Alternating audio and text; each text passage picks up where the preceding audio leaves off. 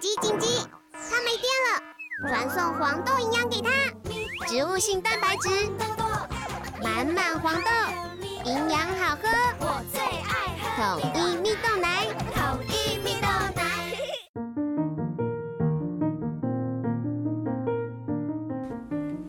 小朋友准备听故事喽！大家好，我是透明。大家好，我是艾比妈。你们两个是怎样？因为我今天穿了佛是 rocker 吗？好了好了，不好意思。各位听众朋友，今天的开场有一点太吵，好，希望你们不会介意这两个 这样猛男的声音。好，我们今天来讲故事了。今天要来讲的这本故事叫做《大家一起玩泥巴》。你喜不喜欢玩泥巴？玩泥巴，嗯，你有玩过吗？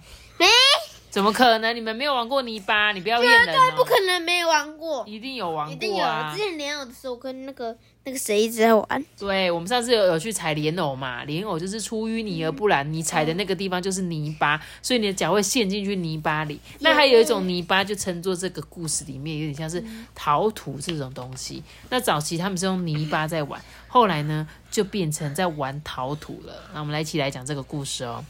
阿公小时候啊，很喜欢玩泥巴，长大之后呢，就很喜欢捏陶。现在阿公老了啊、但是呢，他还是一心守护着蛇窑厂，希望呢大家可以一起玩泥巴。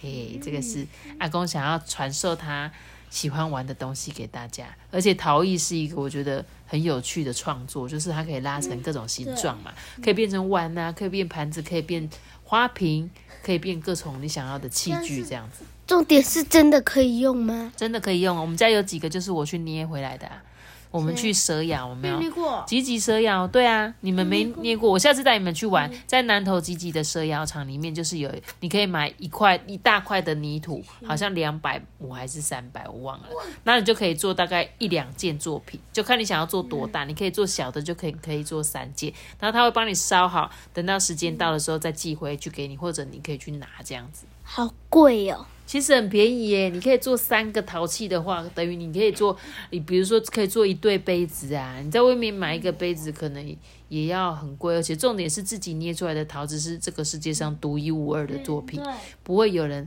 跟你用到一样的盘子、一样的杯子。好，那我继续讲故事哦。这个阿公呢，是一位陶艺的高手。任何又湿又黏的泥土啊，只要经过他那一双粗粗黑黑的大手，都可以摇身换上一副美丽的模样。即使呢是这个质朴的大缸，阿公啊也可以做得很漂亮，很厉害呢。要做这么大一个缸是很强的诶。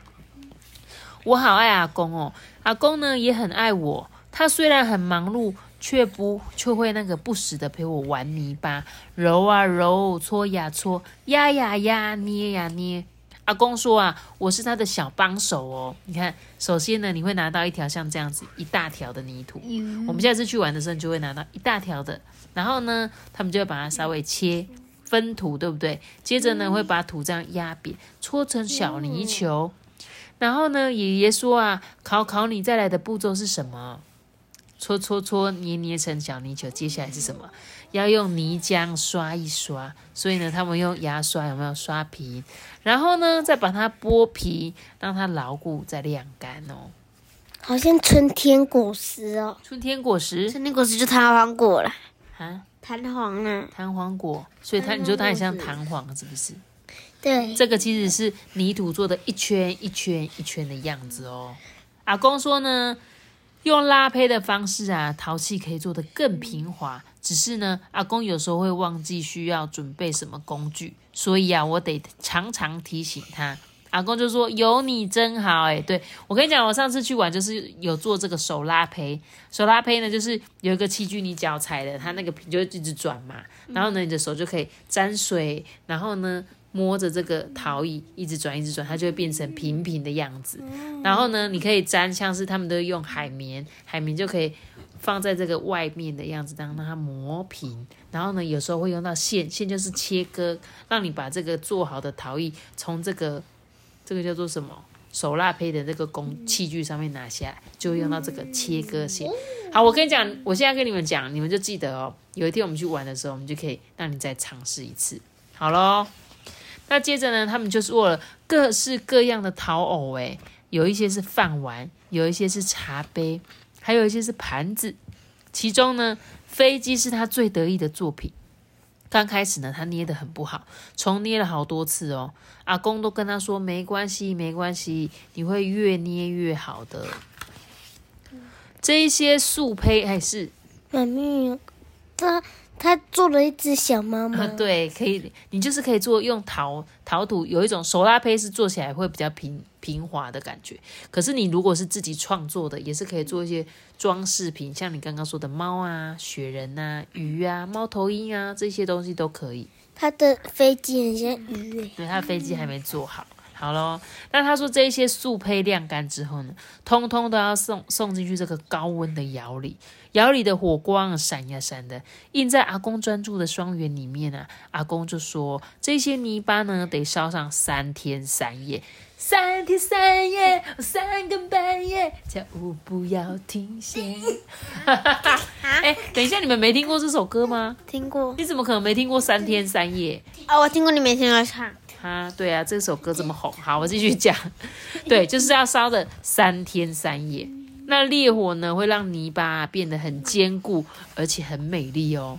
今晚的夜空呢，没有星星，我还来不及进入梦乡啊，屋子就猛烈的摇摇晃晃的。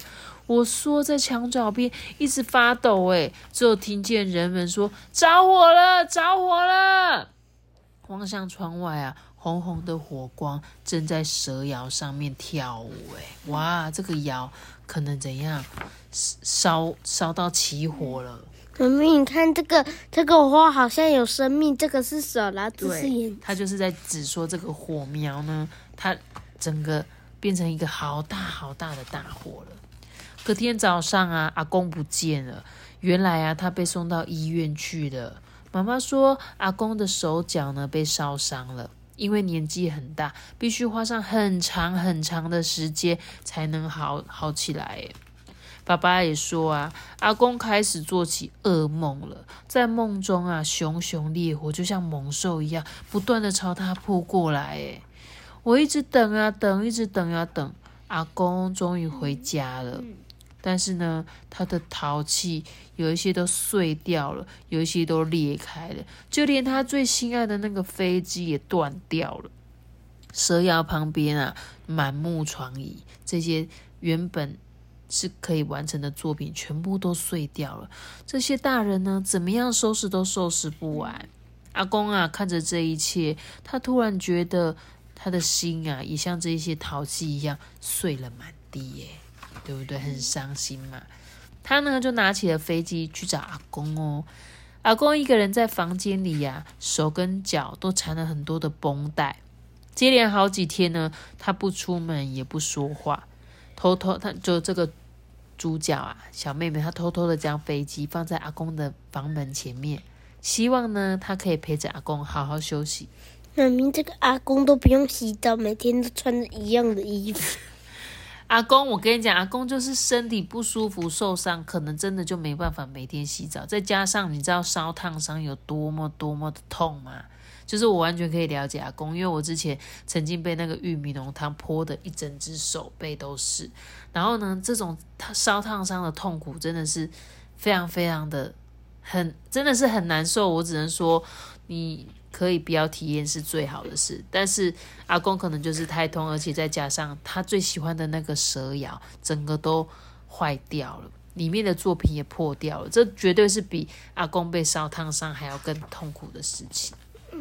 这个阿公还会梦见凶猛的火蛇吗？年纪大的阿公跑得赢他们吗？在梦中断裂的飞机能够载阿公一程吗？他说他真的好爱他的阿公哦。阿公也很爱他。阿公说：“我是他的小帮手。”阿公说：“有我真好，就像以前一样啊。我们动手揉啊揉，搓呀搓，压啊压，捏一捏。刚开始阿公捏了很不好，重捏了好多次。诶我就跟阿公说：没关系啦，我们一定会越捏越好的。嗯，阿公房门前的飞机不见了，这么晚了。工作室的灯怎么还亮着啊？啊，原来飞机在这里，趁大家睡着的时候，阿公啊独自一个人在练习捏陶呢。我真的好爱阿公哦，阿公也很爱我哦。我们做了各式各样的陶偶，有饭碗、茶壶、杯子跟盘子。其中飞机是我们最得意的作品。这句话跟刚刚前面讲的一模一样，对不对？你有没有发现吗？嗯，他其实重复这两段话，其实就是在强调说，在那个时候他跟阿公一起做，现在呢，他也跟阿公再次一起做。然后阿公偶尔会开玩笑的说，手臂上这个伤疤呢，就像陶器里的纹路，很酷的。妈咪，我跟你说，这只龙是刚刚那个阿公做噩梦的时候啊的龙。的那一只龙哦，真的哎，你真的有看到，好就应该就是了，对不对？渐渐的呢，蛇窑啊恢复原本的样貌了。来家里跟我们一起捏陶的人呢，越来越多，越来越多了。阿公的笑容啊，也越来越多了。哇，很棒的一本故事哎！你知道吗？一开始故事不是小孙女，她很喜欢阿公，对不对？嗯。可是你知道最后的故事是小孙女呢，也鼓励阿公。她小时候是阿公教她，后来呢是她教阿公哎，她让阿公呢重新就是又回到这个陶艺，开始捏陶，然后呢也从那种很伤心，因为烧烫伤啊不舒服的地方，又慢慢的又再回来这样，所以我觉得这是一个互相有爱的那种感觉。觉得他说爱是一个无限的力量，对他其实就是在讲这件事情。好哦，那我觉得这本故事也很好听。他说，对了，阿公有说，控制温度是每一位师傅最奇妙的专业。除了观察火色，他会在洞口吐口水，呸呸呸，以口水蒸发的速度来判断里面的火大小。对啊，所以烧窑的时候呢，他们很喜欢顺便烤地瓜。妈妈有时候也会把一些晒不干的衣服拿过来烘，真的是一举数得。对啊。你知道蛇咬为什么是蛇咬吗？是因为很长吗？蛇的形状？哎，对对对，没有错。如果你有机会去南投那个集集的那个蛇咬，就真的是这样长这样。但是现在那个蛇咬很长，其实已经没有在用了，就是现在变成餐馆用的。对，然后他们现在都有那种比较现代的那种烧窑的地方。好，好啦，那我今天这本故事就讲到这边，我觉得还蛮好看的，也可以认识一些那种陶土的感觉。好，大家再见喽。我们下次见不是啊，我们姐姐是个死笨笨，记得订阅并且出个新名啊，拜拜。干嘛干嘛干嘛皮煎饼，我去买奶茶。三月六点自己打，无心的你在干嘛？干嘛干嘛干嘛？别想陪我吃啊！你说，别看我在厕所施魔法。谢谢你们哦。不不不不。